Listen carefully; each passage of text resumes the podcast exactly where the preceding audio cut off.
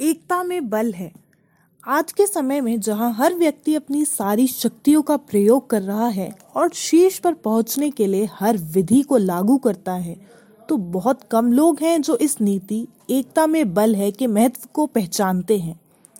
यह केवल प्रेरक व्याख्यान और प्रेरणात्मक पुस्तकों तक ही सीमित है।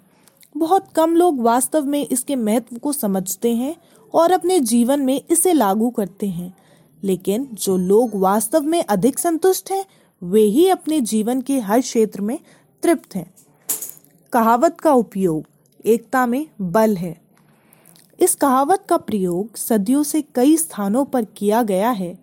इसकी उत्पत्ति डच गणराज्य में हुई थी, जहाँ इसे पहली बार उपयोग किया गया था। वर्तमान में हैती और बुल्गारिया के शस्त्र बलों के राष्ट्रीय कोड में इसे लिखा गया है। बेल्जियम ने 1830 की क्रांति के बाद अपने आदर्श वाक्य के रूप में इसका इस्तेमाल किया।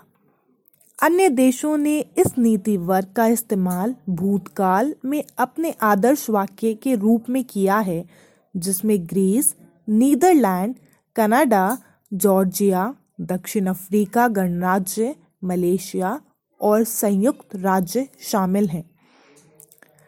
इस कहावत से संबंधित कहानियाँ। इस कहावत को समझाएँ तो एक प्रसिद्ध कहानी किसान और उसके पुत्रों की है। यह किसान बहुत मेहनत कर रहा था। उसने अपने परिवार की सेवा करने के लिए दिन रात काम किया। उसके पास चार पुत्र थे जो हमेशा एक दूसरे के साथ झगड़ा करते थे। किसान चिंतित था कि अगर वे एक दूसरे के खिलाफ ऐसे ही लड़ते रहे तो दूसरे आसानी से उसके बेटों की स्थिति का लाभ उठा लेंगे। उन्हें एकजुट रहने के महत्व को समझाने के लिए किसान ने उन्हें एक लकड़ी लाने के लिए कहा। किसान ने उस लकड़ी को दो भागों में तोड़ने के लिए कहा। उसके बेटों ने अपनी अपनी लकड़ी आसानी से तोड़ दी।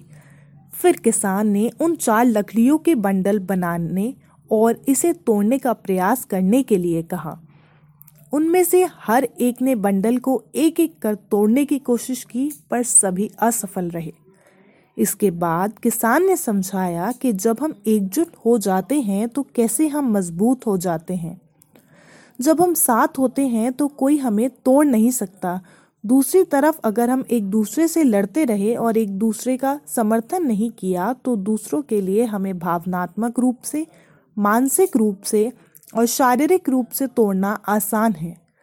किसान के पुत्रों ने यह सबक समझ लिया और उसके बाद अपने पिता को एकजुट रहने का वचन दिया।